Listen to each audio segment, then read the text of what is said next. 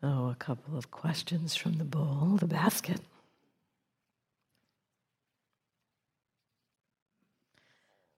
I think I need more light.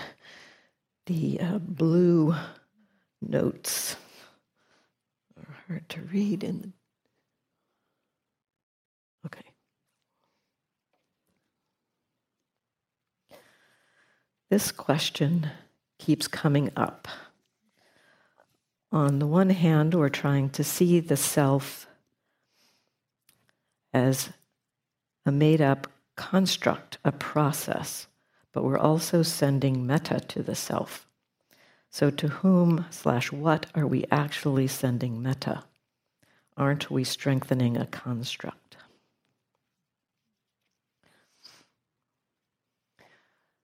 So, the phrase in the metta practice, may I be happy, you know, that, that can be understood in the way of an I as a reifying a sense of self that may be, um, it can be a way that we think that word. The encouragement, really, what we're exploring and how we're practicing the metta is uh, we're using simple words to express complex concepts, concepts, understandings, we could say. And so perhaps we could say that the metta phrase would represent something like May this being tumbling on of form, feeling, perceptions, mental formations, and consciousness experience the arising of happiness. May this tumbling being experience happiness, the arising of happiness in this tumbling process.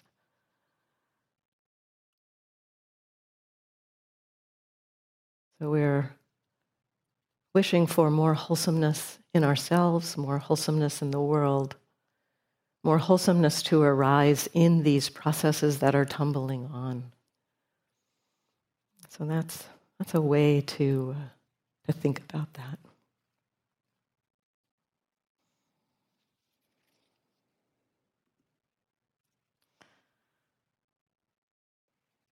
And then another question coming out of uh, or perhaps related to the talk question on the five aggregates in the sense of self. How should I regard cherished identities like BIPOC or LGBTQ? plus? These are identities I take great pride in. How to relate to these skillfully. So, in responding to this, I can only respond from my own identities, my own social location. As a white, cisgendered female, asexual, raised Protestant, became atheist, became Buddhist, middle class, college educated, all of these became a Buddhist meditation teacher, roles, identities through my life that have been shaped. And so I can't respond directly to working with these particular identities in the question, but hopefully something I will offer about my own exploration around identities may be useful.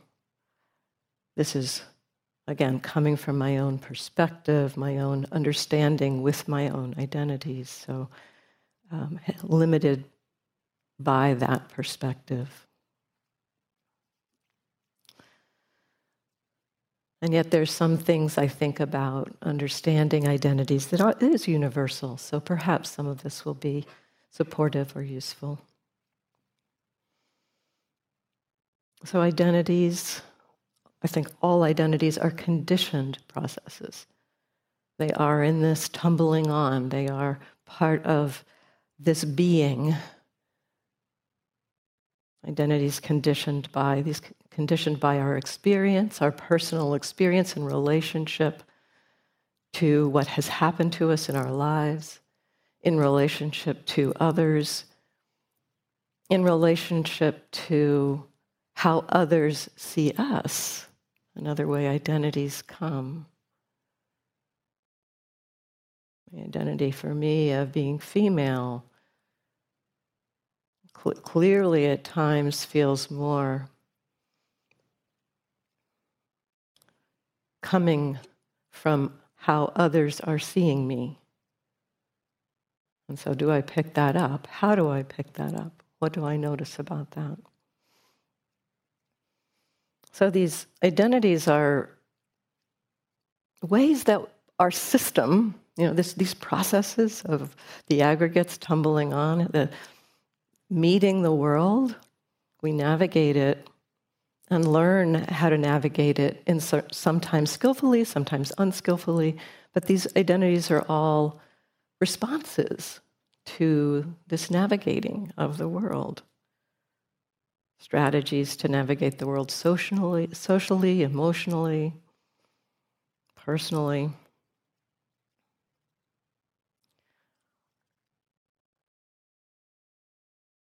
The teachings point to identities, and the word in, in uh, Pali, Sakkaya Ditthi, identity view, points to some of how the Buddhist teachings understand identities as a view, as a, a perspective on how we see the world, how we relate to the world, Views help us make sense of things. We need them. And we need we need identities in a way. I mean, identities are useful in helping us to navigate the world. And so views help us to make sense of things. In fact, right view in the Eightfold Path helps us to find our way to the path and helps us to awaken. And so there's an understanding that there are views that support us in our journey in, in life. And the Buddha did say that even the Dharma is not helpful to cling to. Even that needs to be released. But not before. We can't, there's a, there's a, a, a teaching, the simile of the raft, where this teaching of letting go of even the view of the Dharma is is pointed to. And it's, um, you know, we use the Eightfold Path as a raft. The analogy is the Eightfold Path is a raft to cross over the flood of greed, aversion, and delusion, the flood of suffering. And then when we get to the other side of the, of the flood, he asks, Is it useful to carry that raft around with you on your head? He says, No, you, you let it go. You set it adrift. You put it down. It's not useful to cling to the Dharma. But as I thought about that analogy, I realized, yeah, but I can't let go of the raft while I'm in the middle of the river. In fact, it may feel like I'm clinging to that raft while I'm in the middle of the river. And may need to hold on to that raft while I'm in the middle of the river. And so views can be used skillfully in our process of the path. And views also can create stress, struggle, dukkha. And so, with identities, the encouragement in practicing with them is to understand them.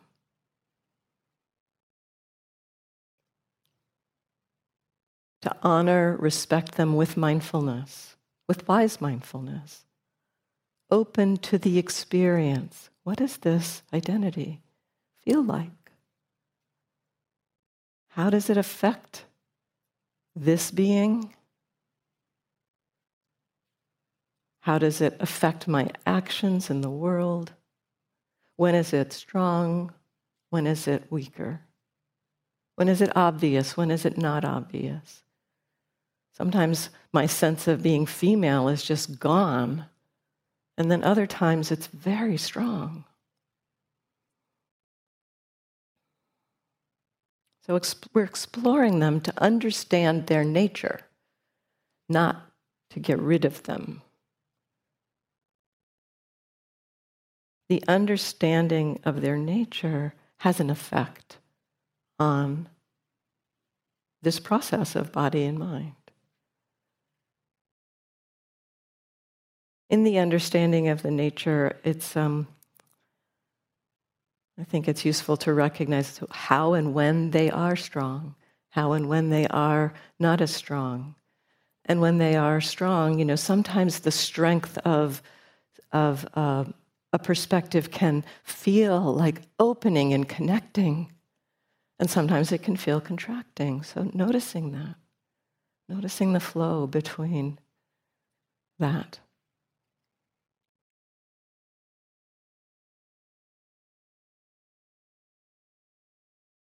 Noticing perhaps how it feels as an identity is arising in what feels like the response to how it feels like somebody is seeing us.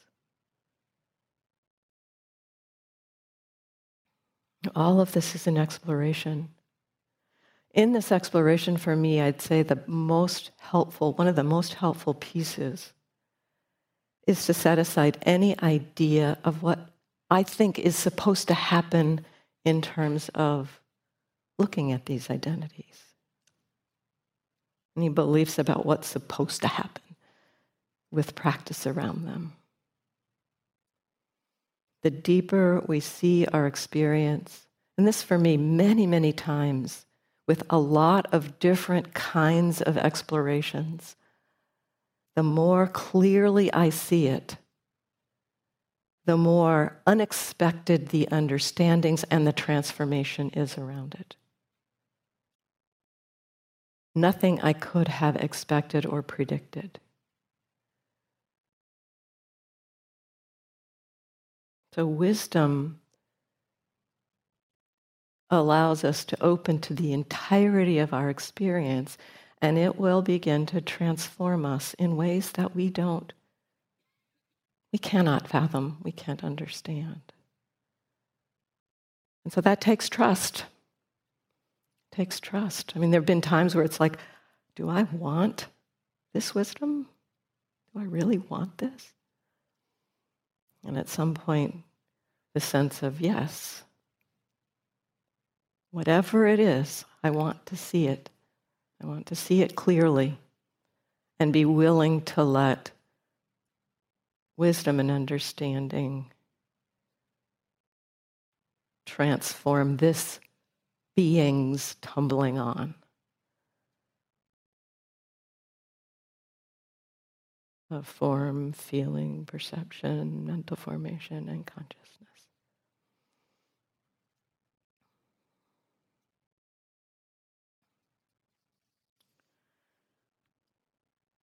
So, a couple of announcements. Jaya's meetings will be this afternoon. And Kim also has some signups this afternoon. And then um, just an encouragement. Um, we've noticed that the same people tend to be signing up for practice leaders, and thank you. Thank you all for your service.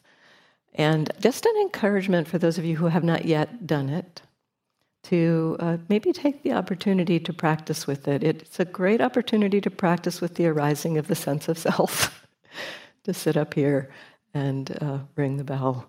It's a service. It's a service to the community, and it's a, it's a, an opportunity for practice. And we understand that some of you may just not want to do that. So it's okay to not to not sign up, but just an encouragement to maybe maybe take a little uh, leap there. Thank you for your practice. Have a day.